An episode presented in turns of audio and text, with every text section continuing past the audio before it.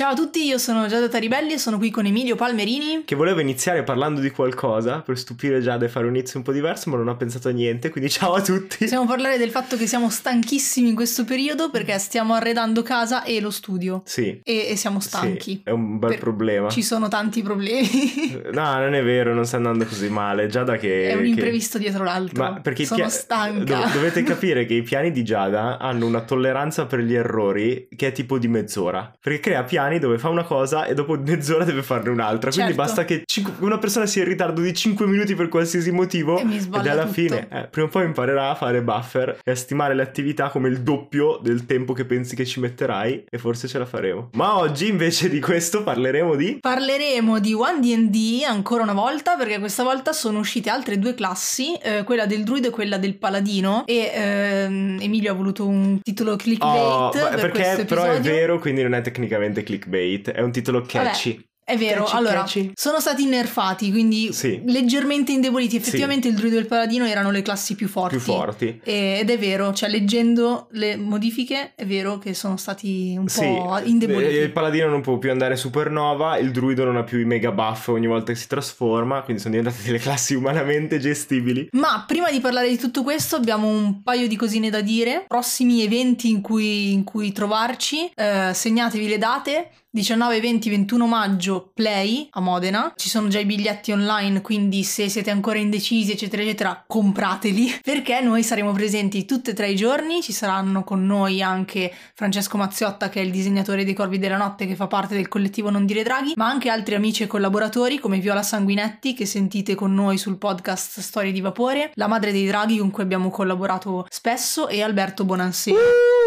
Del Bardo Taglialegna e poi Davide Mistrello che è Rogar dei Corvi della Notte. Insomma, siamo uno squadrone, siamo giù Sì. come uno squadrone. Ci E sarà faremo- anche Giulia Misani del turno di guardia, che è il progetto che ho con gli adolescenti. Ta- tante, tante basta persone. nominare persone Vabbè, all'inizio del voglio- podcast. voglio che Ci siamo persi il presenti 50% del pubblico Non a questo vero, punto. non è vero. Ma il, ehm, la cosa interessante è che faremo due eventi, per cui ad aprile ci saranno i biglietti su Eventbrite. Esatto, Quindi metà tenete gli aprile. occhi aperti. Sì, tenete gli occhi aperti, continuate a guardare sulle pagine di tutti questi creators perché Sì. pubblicheremo il link dei biglietti. L'altro evento invece è che Giada sta organizzando un viaggio In Irlanda, In con Irlanda. Ecoway Travel, che è l'agenzia viaggi eh, di cui fa parte anche appunto Viola Sanguinetti, e insieme dal 17 al 22 settembre andremo in Irlanda per visitare Dublino e poi invece ci sposteremo nell'Irlanda del Nord, vedremo posti fantastici sia a livello paesaggistico che a livello storico-culturale e avremo modo di giocare quindi in paesaggi mozzafiato e di giocare sulla base di leggende, cioè ispirandoci a leggende che Sì, perché quello che Giada sta dimenticando di dire è che giocherà, giocherete. Giocheremo di ruolo. giocherete l'ho di ruolo detto. e farai la master. Farò da master. Se vi sì. iscrivete in tanti, C'è anche Emilio C'è- come master. esatto. Se, se siamo 12 iscritti, c'è anche Emilio come master. esatto, quindi, Quindi- io sono come il, il bonus perk dei Kickstarter. Se Esatto. raggiungiamo 12 iscritti c'è anche Emilio. Lo stretch goal. Lo stretch goal, ecco Va bene, ma eh, per tutto questo trovate il link in descrizione a questo episodio, quindi se siete interessati mi raccomando lì ci sono tutte le informazioni e la possibilità di iscrivervi. Ma adesso passiamo al nostro, alla nostra analisi di One D&D Druido e Paladino dopo la sigla di Supernova Collective. Mentre salite i gradini della torre che scricchiola e geme sotto il peso dell'oro accumulato in secoli, sapete già che dovrete affrontare un drago. Ma questa volta sono due. E hanno un microfono.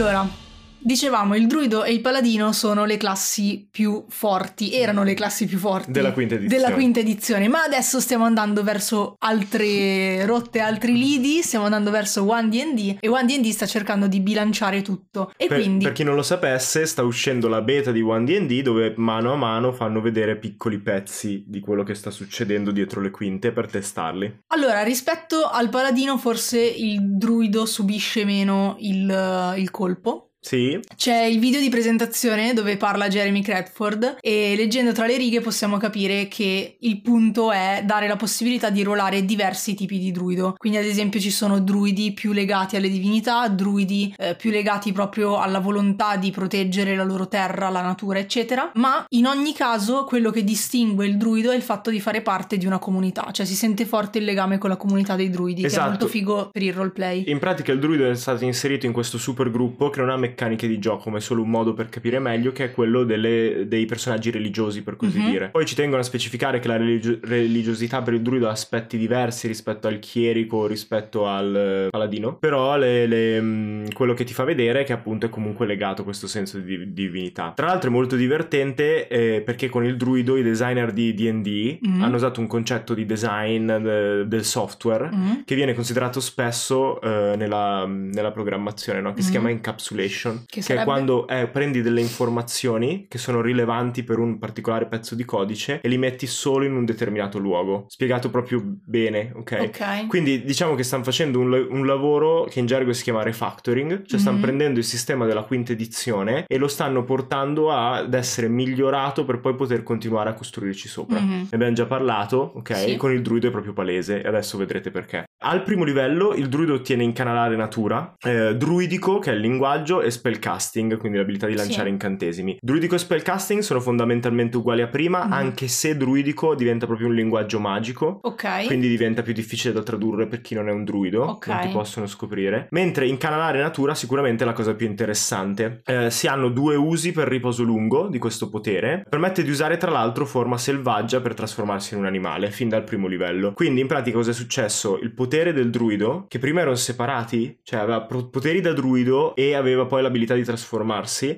adesso hanno detto ok ma l'abilità di trasformarmi in un animale è rilevante per il druido e la inseriamo nel potere che rappresenta proprio quel gruppo di cui parlavamo prima. Il potere che rappresenta l'incanalare poteri magici abilità divine cose del genere. Quindi Mhm. forma selvaggia entra all'interno di questo potere. Sì. non è più un potere a parte. Anche perché prima parte del problema di giocare il druido, almeno quando io l'ho, l'ho giocato effettivamente era un problema per me, eh, era il fatto che per riuscire a capire in cosa potevi trasformarti dovevi sfogliare il manuale del Dungeon Master. Il manuale quello- dei mostri, Sì, tecnicamente, non sì, quello che di dei, dei solito è in giocatori, mano in mano al Dungeon Master. Master. Perché comunque c'era scritto puoi trasformarti in un animale con grado sfida, bla bla bla. E se tu sei un giocatore e non hai mai fatto Dungeon Master, non sai niente di tutti pa- quella parte di dati.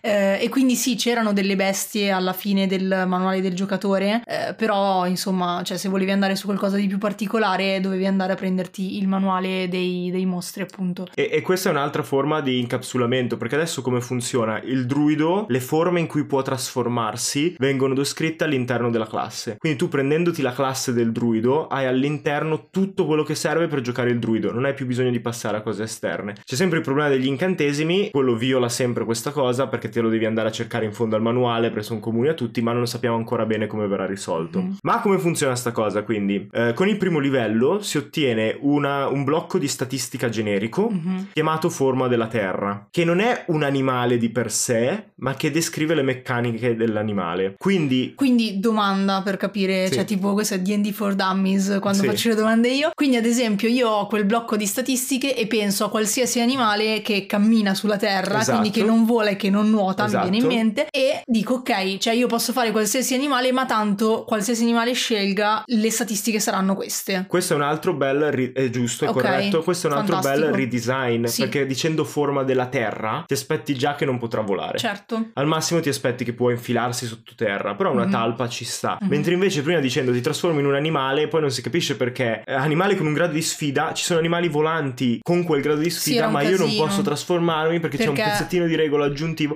Quindi è molto più clean Vero, come design, vero. molto Infatti più pulito. mi piace molto questo redesign. Sì, com- Però- le statistiche di forma selvaggia poi sono interessanti perché io uso tanto la programmazione perché è il mio mestiere, no? Come raccontavo anche ieri in un pranzo tra influencer dei GDR, se sei un martello, tutto quello che vedi sono chiodi, Sì. no? E questa è un'altra cosa interessante perché le statistiche sono popolate dinamicamente. Cosa significa? Che è un template, una forma proprio, ma poi dopo ti scrive le regole per riempirla. Quindi, per esempio, dici l'animale ha delle statistiche che sono le stesse di un giocatore, no? Mhm. Saggezza, forza, carisma, destrezza. E la, la forma della terra terra, per esempio, ti dice ok, però forza e destrezza non vengono popolate con forza e destrezza del druido, vengono popolate con la saggezza. Mm. Quindi quello è molto figo. Quindi quando tu ti trasformi, praticamente la trasformazione in animale ti permette di far diventare più forte Sì. la statistica che ti serve in quel momento. Sì. Oltre ad ottenere poi poteri aggiuntivi, che non, non ho parlato in questa cosa, potete andarvi a vedere le statistiche. Ma dov'è Ma, il nerf? perché Perché, questo sembra qui- un potenziamento. esatto, dici, vabbè, dici, mi trasformo in un lupo, ho più 5 in saggezza, ho più 5 in forza, gli è meno. Le- E qui arrivano le note dolenti. c'è proprio scritto sempre in questo blocco di statistiche punti ferita, i punti ferita del druido. Mamma mia. Quindi tu ti trasformi e c'hai i punti ferita che c'avevi nel momento in cui ti,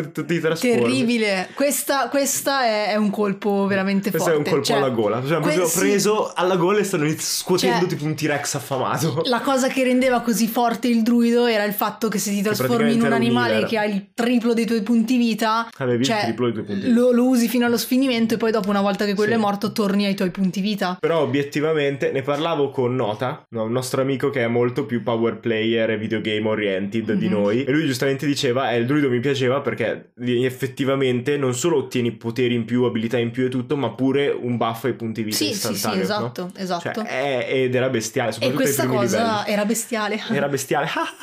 e questa cosa non c'è più. non c'è più. no. Mannaggia, non No- c'è più. non si è ancora capito come funziona, eh, perché non c'è scritto esplicitamente quando arrivi a zero punti ferita, però da come lo descrivono ti dicono proprio che il druido ha due forme, la forma umana data dalla tua specie discendenza e la forma bestiale. Quindi secondo me si applicheranno tutte le regole, se tu sei un lupo e svieni, se- perché sei a zero punti vita, svieni da lupo e inizi a fare i tiri salvezza da lupo e sei lì a Mm. terra da lupo, capito? Urca. Se non riesci a ritrasformarti non ti ritrasformi, Urca. cioè proprio sono due forme diverse e tu passi da una forma all'altra. Mhm. E poi vedremo che ci sono anche regole che poi aumentano questa sensazione.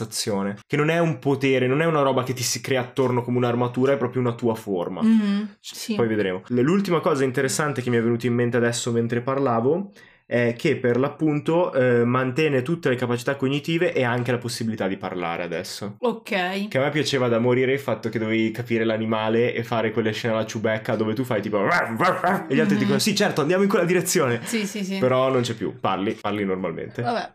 Proprio Mm. perché sono due forme della stessa persona. E mm, tra l'altro, in generale, eh, hanno ascoltato le tue preghiere sul documento. Per semplificare la vita a noi poveri reviewer. Eh, esatto, della, della beta, nel senso che adesso ci sono le modifiche alla classe che vengono segnate in una tabella, in un designer box, che motiva le modifiche rispetto alla beta precedente. Esatto. Quindi le varie cose che man mano vengono aggiunte, modificate. eh. Per esempio, qui incanalare natura segue lo stesso template di incanalare divinità per il chierico, di cui Mhm. abbiamo parlato nel precedente episodio per 1D&D. Qual è il problema però? Prima era dato un numero di utilizzi pari al modificatore, se non mi ricordo male. Qui invece l'hanno ridotto a due e poi cresce a seconda del livello. Perché? E nel box c'è spiegato, ci siamo accorti che lasciarlo legato al bonus permetterebbe multiclassare soltanto di un livello. Mhm. Mentre è una cosa che vogliono evitare, cioè vogliono evitare un personaggio che ha un livello in ogni classe, quindi ha tutti i poteri e può fare tutto nel party. E così facendo dici: sì, va bene, se faccio multiclasse un solo livello da druido, ho due attivazioni di incanalare natura, perché magari voglio rappresentare il fatto che mi trasformo in un animale, ma posso farlo poche volte rispetto a un puro druido. Mhm. E quindi difendono un po' le- la classe in questo modo. Andiamo al secondo livello. Al secondo livello, invece di ottenere la sottoclasse, che si sposta al terzo, perché abbiamo visto che questa cosa sta diventando standard, Standard, esatto. per tutti, il druido guadagna due nuovi utilizzi di incanalare natura. Eh, aiuto della natura permette di guarire i propri alleati a distanza con una specie di totem magico, Cioè, c'è molto questo figo. fiore spettrale che emerge e cura Ah, tutti quelli figo, nell'area. Figo, figo, figo. E eh, di evocare un famiglio con l'incantesimo corrispondente. Quindi Sì, trovare famiglio, famiglio, sì. sì. E, mm, al terzo livello finalmente arriva la sottoclasse e al quarto livello, come per tutti, il, um, il fit. Sì, il si può talento. scegliere esatto il talento o e, e c'è il sempre- talento di miglioramento delle Esatto. caratteristiche. Come, come per tutti gli altri. Al quinto livello invece otteniamo Might of the Land, no? È tipo la, la- la possanza della terra. Possenza. Possanza, esiste come Possanza? termine in italiano. La possanza della terra è quando proprio la possenza eroica, no? La presenza Ah, ok. eroica, la possanza. Ok, prima volta che Lo lo sento. eh, non so se è un termine specifico del gioco da tavolo di Lord of the Ring, Ah, però hanno scoperto lì, cioè gli Ah. eroi avevano varie caratteristiche, tra cui la possanza. possanza. Ed è fighissimo, mi Ok. piace tantissimo. Ehm, la forma della terra guadagna multi-attacco e la possibilità di scalare Al sesto livello abbiamo un bonus della sottoclasse e al settimo finalmente otteniamo forma del mare, che quindi si aggiunge a forma della terra. E che quindi, come dicevamo prima, è abbastanza intuitivo questo design, forma del mare, ci viene subito in mente che sappiamo anche nuotare Yes. e andare sott'acqua. Yes, immagino. puoi fare un'orca Ok. in pratica. A livello 8 Ah, c'è... scusa, questa cosa non ho parlato, ma tra l'altro è interessante il fatto che puoi fare l'animale che vuoi, diventa solo una roba di Eh flavor. no, sì, è quello Cioè, che dicevo prima. una balenottera azzurra. Sì, sì, sì, è quello che dicevo prima all'inizio. Cioè, Ah, praticamente puoi fare qualsiasi animale, tanto, Tanto comunque le- le, le statistiche statistiche. sono quelle. Che è esattamente quello che abbiamo fatto noi con le specie, come abbiamo già raccontato. Cioè, quando giochiamo in fiera, diciamo, scegli quello Scegli che ti quello pare, ti pare, tanto le tanto solo statistiche saranno quelle. Esatto. Ok. A livello 8 si ottiene un altro, un altro talento. Eh, a livello 9, forma del cielo, che indovinate un po', permetterà di volare. Esatto. Ed è interessante questa cosa perché nel giro di pochi livelli ti danno tutte le altre forme. Mhm. Non ho controllato quanto si relaziona a quando te le davano prima, Mm. però mi sembrava abbastanza ragionevole che cioè, i potenziamenti del druido siano in quella direzione, così diventi più versatile. Mhm. A livello 10 abbiamo il bonus della sottoclasse, ma a livello 11 arriva il mio potere preferito, che si chiama proprio piccolo mostriciattolo, ti permette di diventare minuscolo per 10 minuti mentre sei nella tua forma bestiale. I danni che fai però sono dimezzati, quindi nel senso tu immaginati che tu sei un'orca e diventi una minuscola orca. Sì. Un'orchetta giocattolo. Ok. Però è sta. interessante, no? C'è sempre quel. tipo in Critical Role succede di continuo. Il druido di ogni cacchio di stagione diventa sempre un essere minuscolo per andare a spiare dentro. Però prima il- era sempre quello il problema. Se diventi un ragno, ti cambia tutte le statistiche. Quindi se uno ti schiaccia per sbaglio, è alla fine, ti ammazza e tu diventi un druido, no? Mm. Invece così mantieni tutte le tue statistiche a parte il danno, quindi ti muovi più veloce, hai la tua intelligenza, le tue cose, però in compenso poi, cioè viene proprio usato come un potere invece che essere un trade-off che devi fare. Perché c'è questa roba che prima era- il druido era molto strutturato sull'idea mi sacrifico alcune cose per ottenerne altre. Invece adesso come tutti gli altri è una gestione delle risorse. Utilizzo in canale natura per forma selvaggia che mi permette di fare queste robe in più e attivo il mio potere. Mhm. Ok? A livello 12 altro talento, a livello 13 ottiene il potere di trasformarsi e ritrasformarsi da umanoide a forma selvaggia eh, senza sprecare altri utilizzi di forma selvaggia, appunto, che sono Sì. comunque limitati. Hanno un po' di regole aggiuntive, tipo i tot minuti prima di ripassare da una forma all'altra, funziona solo da una direzione all'altra e non viceversa, però in linea generale è anche facile craccare se uno vuole, praticamente il druido può switchare costantemente. Mhm. Anche qua perché tutte le cose che succede il druido che dice sì, però adesso dobbiamo entrare, c'è una guardia, non posso entrare come un orso, mi devo ritrasformare, poi devo sprecare un'altra forma selvaggia, invece così ti semplifica la vita quando effettivamente il calcolo delle risorse non serve. Mhm. Secondo me è intelligente come cosa. In più è divertente perché puoi giocare veramente tipo l'orso del, dello Hobbit. Questo qui che è un, proprio un orso mannaro e può trasformarsi. Un mutapelle, non mi ricordo come si chiamano. Però si può trasformare da una par- parte all'altra. Quindi diventa sempre più. a- ora del livello 13 diventa sempre più sfumata la differenza tra le due forme. No? Sei Mm. sempre più legato alla natura. E da qui in poi la strada è in discesa. È anche facile da spiegare per noi perché progr- progressivamente si ottiene la possibilità di guarire mentre ci si trasforma in animale. Cioè guadagni punti ferita quando ti trasformi. Quindi ti Ok. ridanno un po' ai livelli alti quel potere che prima avevi di Mm. default. Eh, poi di poter lanciare incantesimi e così via. A livello 18 ottiene Arcidruido, che è fondamentalmente uguale a come era prima il potere a livello 20. Quindi Mhm. anche per questo vediamo il power creep di cui parlavamo. Il potere Sì. a livello 20 diventa 18 e 19 e 20 hanno nuovi poteri. Mm. Infatti a livello 20, come per tutti, c'è il dono epico che è stato potenziato dopo il giro di feedback. Sì, sì, però non, non sono entrato nel dettaglio di come è stato Lo potenziato. guarderemo un'altra volta. Sì, eh, alla fi- quando sarà un po' più stabile la beta, prendiamo tutti i dettagli di cui non abbiamo parlato e ne parliamo tutti Mhm. insieme, perché sennò è troppo complicato mantenerlo, mantenere tutte le modifiche. Cosa ne pensi? Secondo te è stato veramente nerfato il druido o comunque ancora comparabile a prima? Beh, no, è stato nerfato. Cioè, Ok. nel senso, per me la cosa del- dei punti ferita, come dicevamo prima, è... cioè, era la cosa che rendeva il druido così potente e così allettante, secondo me. Cioè, a molti lo sceglievano già soltanto È per fa- quel il famoso potere. Kiki eh, di Mm. Marisha Ray che al Battle Royale di livello 20 di Critical Role ha massacrato tutti senza Certo. proprio possibilità di redenzione. Sì, sì, sì. E, mm, e quindi sì, secondo me comunque è stato nerfato. Poi, tra l'altro, dopo vedremo anche le sottoclassi. Eh sì, e eh, hanno dovuto equilibrarlo. Secondo Mm. me ha senso perché mh, dipende sempre che gioco vuoi giocare. Alla fin fine questo è retrocompatibile. Grazie Siri, siamo contenti che sei intervenuta nel nostro podcast. Ehm, quindi Apple eh, approva ufficialmente One D&D, però è retrocompatibile, quindi se siete interessati al roleplay e volete fare il druido vecchio tank potete ancora farlo. Mhm. Se invece volete avere questa nuova versione che è un po' più flessibile ci sta. Sai cosa dispiace a me invece? Mm. Il fatto che quando ti trasformi in animale non hai più l'abilità specifica di quell'animale. Perché c'era il ragno che poteva sp- spruzzare Mm. ragnatele, il serpente che aveva il morso velenoso,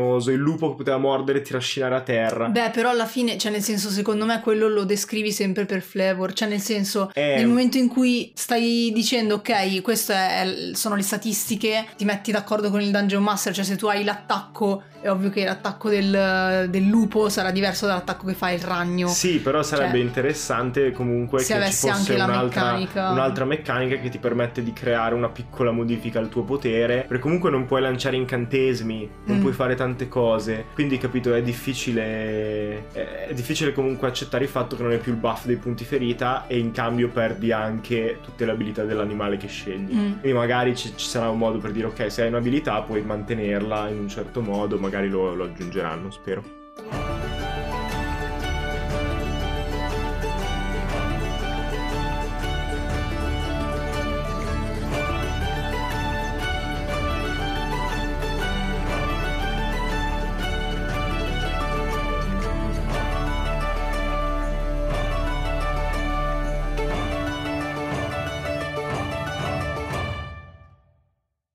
L'uomo vestito di viola varcò il cancello di Villa Niketos in piena notte. Non era atteso, non voleva esserlo, e nessuno doveva notarlo. Siamo fieri di te, disse il ragazzo. Vogliamo darti un altro segno concreto della nostra riconoscenza. Un ritratto di Ines riempiva la parete alle loro spalle. Questo è il libro che parla delle trasfusioni. Leggilo. Descrive ciò che faremo a tua sorella. Non credo tu abbia fatto tutta questa strada solo per darmi questo. Ovvio, rispose compiaciuto l'uomo in viola. Volevo invitarti a riflettere. La trasfusione donerà a Ines e a chi volesse farla insieme a lei gli stessi poteri del donatore. E quindi? Quindi, se la trasfusione venisse fatta con il sangue dei gemelli della profezia, tu e Ines potreste diventare potenti come loro. Il ragazzo rise. Parli di quella favoletta che viene raccontata ai bimbi stiviani da millenni? L'uomo, di contro, non rise. Serio, estrasse un cilindro dal mantello e da qui una pergamena antichissima, vergata con un inchiostro violaceo in una lingua sconosciuta al ragazzo. Intendi questa favoletta? Quando i suoi occhi d'ambra si posarono su di essa,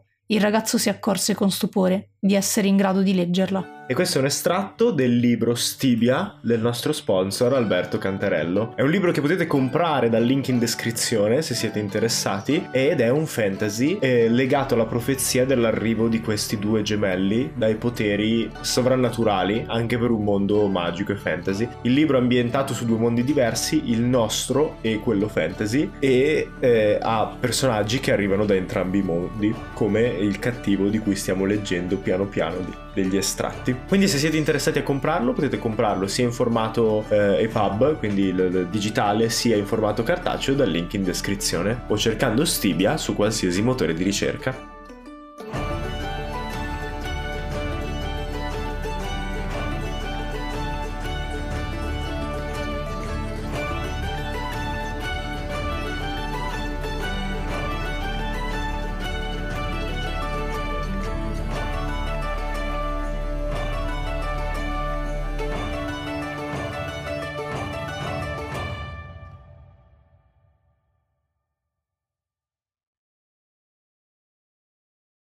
Per quanto riguarda il paladino, il discorso è un po' diverso, perché la classe è rimasta eh, simile a com'era, ma gli avanzamenti sono stati distribuiti meglio. Quindi non è stato palesemente nerfato come il druido, cosa, sarebbe da fare qualche calcolo su quando ottieni cosa. Ehm, l'obiettivo dichiarato di Dungeons and Dragons, sempre dal video di Cradford, eh, è stato quello di evitare che il paladino eh, avesse il cosiddetto turno supernova. Mm-mm. Quello dove hai tre attacchi, due Mhm. attacchi e puoi lanciare un incantesimo che potenzia l'attacco, poi usi anche Divine Smite, poi usi un altro Divine Smite, cioè una punizione divina sul primo attacco, punizione divina sul secondo attacco e ammazzi Mhm. un nemico da solo. Mhm. Quindi quello non si potrà più fare. E al primo livello perde senso del divino, ma guadagna imporre le mani e spellcasting, Sì, c'è la quindi possibilità di lanciare. di lanciare incantesimi, eh, che entrambi sono uguali alla quinta edizione. Sì, non ho capito bene perché hanno perso senso del divino qui, però Non, non lo recupera più? lo recupero più avanti. Ok. Sì, però è E quindi evidentemente si sono accorti che è molto più potente. Mm. Perché effettivamente un'avventura come Corso Strad, se è Mm. un paladino, Sì. non- capito, non E si poi- accorge subito che Strad è un non morto E quando poi, parli. secondo me, è già molto specifico della classe e mi sembra di vedere che comunque in generale il primo livello lo stanno lasciando più neutro Sì, possibile e c'è il senso del divino, cioè il senso del divino è già qualcosa di avanzato a livello anche proprio di, di sensazioni che ti sì, dà, di cioè vibes. sei proprio già un paladino. Sì, quindi ci sta a metterlo più avanti. Al secondo livello ottiene punizione divina, Divine Smite Mm. e, e stile di combattimento. Ehm, Divine Smite, come dicevo prima, è stato nerfato, quindi si può usare una sola volta per turno, mentre prima si poteva usare una sola Per- volta per attacco. Per tutti gli attacchi, quindi sì. Esatto, quindi adesso cioè, tu lo usi una volta come eh, attacco furtivo del ladro e poi non puoi usarlo più. Eh, parte tra l'altro da un dado 8, mentre prima sono andato a controllare ma era due dadi 8, Mm. che effettivamente era molto molto forte, e non si può lanciare un incantesimo nello stesso turno, quindi viene considerato un incantesimo. E anche qui Jeremy diceva che è più perché è quello che ti aspetti, visto che di fatto è un incantesimo, eh, diventava complicato motivare, per cui quello potevi usarlo in relazione a un incantesimo e tutte le Mm. altre cose in Dungeons and Dragons no. Eh, in compenso però ottieni il fatto che puoi farlo a mani nude, Ok. quindi puoi fare un va. vendicatore della fede che quando scazzotta uno fa un dado 8 di danno, che non è irrilevante perché se vieni sorpreso senza armi in Sì, una sì, sì, taverna no, così beh, tu ci di sta. fatto sei armato per sempre, come il monaco, e puoi farlo a distanza. Ok. Quindi puoi punire i nemici della tua Con fede con un freccia. arco. Questo è molto figo. questo Questo è è molto molto, figo. A livello di flavor, però, Va un po' a Eh, pestare i piedi al ranger. sì. Questa e cosa, però. in generale, mamma mia, è nerfato di brutto. Eh, nerfato, sì. Su questo sì, però ottiene tante cose dopo. Perché se guardi con il fatto che il paladino aveva questa punizione divina così potente, poi per molti livelli non aveva niente nella quinta edizione. Ma proprio niente, né sottoclasse né niente. Quindi era anche noioso da giocare perché pa- passavi. tre- ovvi- cioè, io l'ho scritto e non ci credevo. 3 o 4 livelli in cui non c'era nulla. Mm. Non ottenevi niente se non la modifica alla caratteristica. Invece adesso ottiene sempre qualcosa. Quindi anche qui l'idea secondo me è che è un po' più flessibile, un po' meno potente, però più interessante da giocare alla Mm. lunga. Vabbè, a livello 3 otterrà la sottoclasse, a livello Sì, 4 il i solito- talenti. esatto. A livello 5 ha l'attacco extra e trovare ca- cavalcatura, che quindi permette un utilizzo gratuito dell'incantesimo trovare cavalcatura. Esatto, e e un po' le- si lega anche a quello che dicevi prima. Zorro. Inizi che stai imparando. È vero. Don Diego della Vega. Sì, no, cioè- adesso voglio fare un'ambientazione spagnola con un paladino mascherato. Mi Prego, immagino- Zorro a me piaceva benissimo, da- mi piaceva tantissimo da bambino, è il mio telefilm preferito. Vabbè, a parte questo, diciamo che inizi come un aspirante paladino e Mm. al quinto livello ormai sei un paladino vero e proprio e ti danno una cavalcatura. Addirittura fischi, e ti Fischi. arriva un cavallo. Allucinante. Però non funziona così, perché così è. The Witcher che fischi, cioè tu puoi, Eh sì. puoi fare quello che vuoi. O qualsi- o qualsiasi Però altro videogioco con un appare da- cavallo. appare dal nulla, quindi all'Elden Ring ti appare Ok. sotto proprio. No, io voglio che arriva correndo, cioè voglio che sia Sì. in qualsiasi posto io fischio mi arriva il cavallo Sì, correndo così poi si bugga nell'albero e tu sei lì che tenti di salire a cavallo e lui è girato dalla parte sbagliata. Buon per te. Vabbè, figo comunque, dai. A livello 7 e 13 eh, le aure rimangono fondamentalmente uguali, anche se cambiano i livelli a cui vengono date. Quindi ha aura di protezione, aggiunge il bonus di carisma del paladino ai suoi alleati, mentre aura di coraggio impedisce di essere spaventati. La cosa interessante è che entrambe non si possono più sovrapporre. Ok. Quindi se hai due paladini nel party non hai un bonus al più 10 al carisma. Ah, ok, non sapevo soltanto- neanche che si potesse fare prima. Sì, sì, tu potevi praticamente fare un paladin Eh, stack. cioè perché- avere quattro paladini e due spellcaster al centro e averli praticamente Ma perché di fatto ogni cosa che non è specificato, che non si può fare, i giocatori di D&D hanno provato a farla. Sì, eh, no, è così Fantastico. che vale per le regole. Anche se devo dire che se volessi giocare il tipo di avventura dove sei uno strike team di qualche esercito, quindi siete quattro paladini di Mm. Diverse sottoclassi e due maghi un- a livello 20 con loro che li proteggono attorno, cioè potresti sbaragliare interi eserciti probabilmente. A livello 9 e 11 ci sono due nuove abilità. A livello 9 abbiurare un nemico che permette di confondere e spaventare dei nemici se falliscono un tiro salvezza. Se invece lo superano vengono soltanto confusi. Sì, Eh, e a livello 11 ogni colpo dell'arma del paladino infligge un dado 8 radiante in più. Quindi, Quindi- questo va un po' a compensare Divine Smite. Esatto, un po' come abbiamo visto per il druido, qualcosina di quello che prima ti piaceva sistema ti viene ridato ma a livelli più alti. Mm, Sì, bisognerebbe fare i calcoli per vedere se veramente compensa. Sì, però qualcosina almeno diciamo hai il- la, la gioia del fatto che di fatto hai un dado 8 radiante di base a Mm. tutto, cioè tipo la spada perennemente dai. fiammeggiante.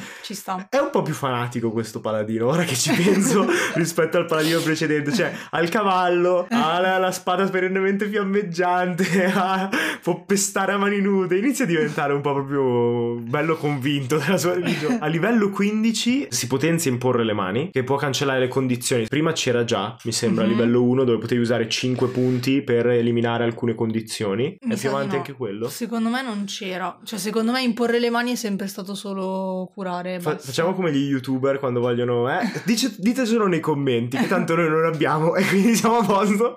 Comunque sì, qui lo ottieni a livello 15, ma sono state ampliate un sacco le condizioni, al punto che può curare quasi tutto, cecità, affaticamento, eh, stordimento, poi vedremo se rimarrà, quindi non prendetelo per, Beh, per lettera però scritta. a livello però- 15 ci starebbe Sì. che abbia questi poteri. e, e ci sta anche perché spesso se non hai un chierico nel party non hai re- quello ristorare minore, come diavolo si chiama in italiano, e quindi non, non sai come togliere uno pietrificato, per esempio. Mm. Fino a livello 20 nient'altro di interessante. Quindi... No, fondamentalmente è sempre la stessa cosa, cioè potenziamenti a livello 18 il potere che prima il paladino aveva a livello 20 e poi Ok. a livello 20 il, il bonus Sì, epico. quindi Visto che appunto comunque segue lo standard delle altre classi. ho come sospetto che questo feedback non sarà ultra positivo, quindi secondo me cambieranno qualcosa. E- Cioè, devono, sì. devono riuscire, perché se è troppo palese la sensazione di nerf. Mm, Quindi secondo me il, il druido lo rivedremo di sicuro. mm. Perché dovranno regalare qualcosa in più a livelli più bassi per Mm. far ingoiare la pillola. Ma secondo me anche il paladino. Ho visto commenti più positivi col fatto che può pestare a mani nude e a distanza. Però non- secondo me non è ancora abbastanza per, per far accettare il fatto che non puoi più uccidere un drago con un solo colpo, capito? Vedremo, vedremo. Ma ci sono anche due sottoclassi, cioè una per ogni, De- una per ogni classe, sì. che vengono usate come esempio. E come al solito l'ho fatto un po' più velocemente nella Mhm. preparazione di questo episodio perché poi anche queste faremo un unico eh, calderone con tutte le sottoclassi quando usciranno. Allora, per le sottoclassi del druido abbiamo il circolo della luna, che è un po' quello più, più famoso. Sì, era quella più potente probabilmente. Sì, tra l'altro qui c'è un altro dettaglio del refactoring che stanno Mhm. facendo per ripulire tutto. Il nome Circolo della Luna è il nome della sottoclasse. Le sottoclassi non sono più chiamate circoli. Ok. Perché sì. prima c'era questa piccola confusione dove a seconda della classe che avevi la Sì. sottoclasse era chiamata in modo diverso, invece Mm. adesso sono tutte sottoclassi. Permette di avere subito incantesimi nella forma bestiale, permette di trasformarsi più in fretta perché puoi usare un'azione bonus, però non dà più accesso, mi dispiace Giada, agli elementali Ecco. come trasformazione. Questo è quello che, che infatti prima preannunciavo quando l'ho letto prima di, di registrare la puntata. Anche qui mi è venuto a mancare un battito. Ma in realtà io l- l'ho preso meno male perché vedendo Vox Machina, la nuova Mm, stagione, c'è sì. Kiki che impara a trasformarsi in un Sì. elementare e sembra un gormita. Sì, è vero. E tu dici, ma questo che diavolo c'entra con il druido? Mm. Non c'entra assolutamente niente. E allora, secondo me, sai cosa? Ci starebbe una sottoclasse che si dedica solo agli elementali. No, non funzionerà mai. Uffa. È un mostro troppo potente. Quello che ottieni con il circolo della luna è che ti, ti permette a un certo punto di modificare la tua forma animale per ottenere i danni di quel tipo. Quindi se, sei, Mhm. se ti trasformi in un'aquila, sei un'aquila di fuoco. Ok. Per esempio, un gufo d'aria o queste cose qui, che è molto più in linea con la spiritualità di un druido, con quello che ci immaginiamo di totem, animali totemici e così Mm. via. Quindi, secondo me è fatto bene. Poi, in più, a livello 14, la cosa un po' più figa è che ha un alterare se stesso gratuito. Mhm. Quindi ti trasforma definitivamente in un mutaforma. Ok. Che è sempre un po' costante nelle leggende sulla luna, sulle persone che con la luna si trasformano dai licantropi, ma non solo, quelli Mhm. che cambiano pelle, anche le creature fatate e tutto. Quindi diventa proprio molto flavorful come, come sottoclasse, no? Ha molto, molto senso. Per il paladino, invece, come sottoclasse ad esempio, è stato preso il giuramento della devozione, che permette di usare incanalare divinità per potenziare le armi e che ha un'aura ancora più potente. Praticamente, una volta arrivato al quattordicesimo livello, questa cosa mi fa molto ridere, infligge danno radiante a chi entra nell'aura. Sì, Bellissimo. è come l'aura delle, delle, del chierico, no? Un'aura potentissima. Ha un'aura radiante. Ma tra l'altro è Ehm, radiante o radiosa la traduzione in italiano? Radiante, radiante. È Radi- radiosa. Radianti, no, no, radiante, radiante. Ok. E protegge gli alleati dalla condizione affascinato. E punizione divina della devozione cura anche un alleato. Yes. Cioè, quindi... tu becchi il nemico e curi l'alleato. Beh, però figo, ma tutte queste cose c'erano già, sono tutte cose no, nuove. sono tutte cose nuove. E allora sì, sì. figo, dai, cioè nel senso, forse hanno depotenziato La classe la classe per potenziare le sottoclassi. Esatto, infatti ci sarà da un po' a vedere perché c'è comunque i principi di base di cui parliamo da 3-4 episodi a questa parte rimangono. È più sottoclasse heavy, cioè è sbilanciato verso la sottoclasse. Mm, mm, mm. Sì, sì, sì. Anche perché hai molti più livelli che ti danno poteri della sottoclasse che classe standard, quindi c'è un po', è un po' interessante come cosa. Per andare in conclusione... Sì, io volevo parlare di un principio ah, di, ok, di software allora parla design. e poi io voglio parlare di due cose. C'è questo principio che è molto importante che si chiama Single Responsibility Principle, Mm, cioè il principio della singola responsabilità. mm. Non ho intenzione di spiegare tutte le implicazioni a livello Ok, di software anche perché non grazie. sono abbastanza bravo. Eh, dovrei prima o poi chiamare un mio collega per parlare di Emilio queste cose. vuole fare un podcast Eh, sì, sulle cose della programmazione. e quindi E sta so- pian piano colonizzando il anche, e microfono. c'era anche l'idea aziendale, prima o poi la resuscito. Però il, ehm, il punto è che tu quando scrivi codice, una parte del codice deve avere solo responsabilità della cosa che fa. Cosa significa? Se hai una parte di codice che cambia il colore dello schermo, deve Mhm. fare solo quello. Mm. Non deve avere altre parti dentro. Perché? Perché nel caso tu volessi cambiare il colore di schermo, Mm. devi andare a toccare quel pezzettino di codice Mm. e non devi rischiare che altre cose si rompano. E viceversa, se devi cambiare una cosa, non devi andartela a cercare in più pa- parti di codice diverso. Prima Dungeons and Dragons faceva così. Per riuscire a usare il druido dovevi cercarti le informazioni in più manuali diversi, è l'esempio più palese, ma è pieno di esempi di questo genere. Adesso invece hai tutto quello che ti serve incapsulato in un unico design, in un'unica classe, con template standard. Quindi se tu vuoi modificare una cosa, sai anche che poi puoi tradurla in un'altra parte, ma modifichi solo quella. Quindi diventerà una base poi per costruire. Sono contento che la debacle dell'OGL si sia risolta con Mhm. D&D entrando nel Creative Commons Mm. e liberalizzando ancora di più la cosa, perché questa sarà una base di costruzione mo- fatta molto meglio anche per tutte le aziende attorno, anche per tutti i creator attorno, secondo me, proprio perché rispetta il principio di singola responsabilità, cioè un- ogni cosa si modifica solo per quella cosa, non devi modificare nient'altro per farla funzionare. Perché prima, per esempio, se volevi creare una sottoclasse del druido, dovevi anche pensare in quali mostri poteva trasformarsi. Mm. Mentre invece adesso qui pensi soltanto al druido e Mm. la forma animale continua a funzionare. Quindi è molto molto interessante come cosa. Almeno io, so- io- almeno io ci vedo questo e mi sembra molto interessante. Mm. Ci sono anche un altro paio di principi di programmazione, ma magari li faccio venire fuori dopo. Io volevo dire due cose in conclusione. Uno, sono molto curiosa di vedere quando usciranno le varie classi dei- degli incantatori veri, Esatto. degli Il mago- incantatori potenti. Io, io lo sento che il mago stanno, sono disperati. Ah. Lo sentono che mago, warlock e stregone non sanno Eh, perché ormai si sta restringendo il cerchio. Cioè, Sono abbiamo visto il solo loro. ladro, il ranger, il bardo, il paladino, il guerriero, Sì. il monaco. Il guerriero l'abbiamo visto? Il guerriero. ah, no, manca il guerriero manca perché c'è la cosa c'è delle nuovo armi. sistema delle armi. È vero. Quindi stanno aspettando. Mancano il guerriero e poi warlock, stregone mago. Tra l'altro ieri stavamo parlando con Zoltar.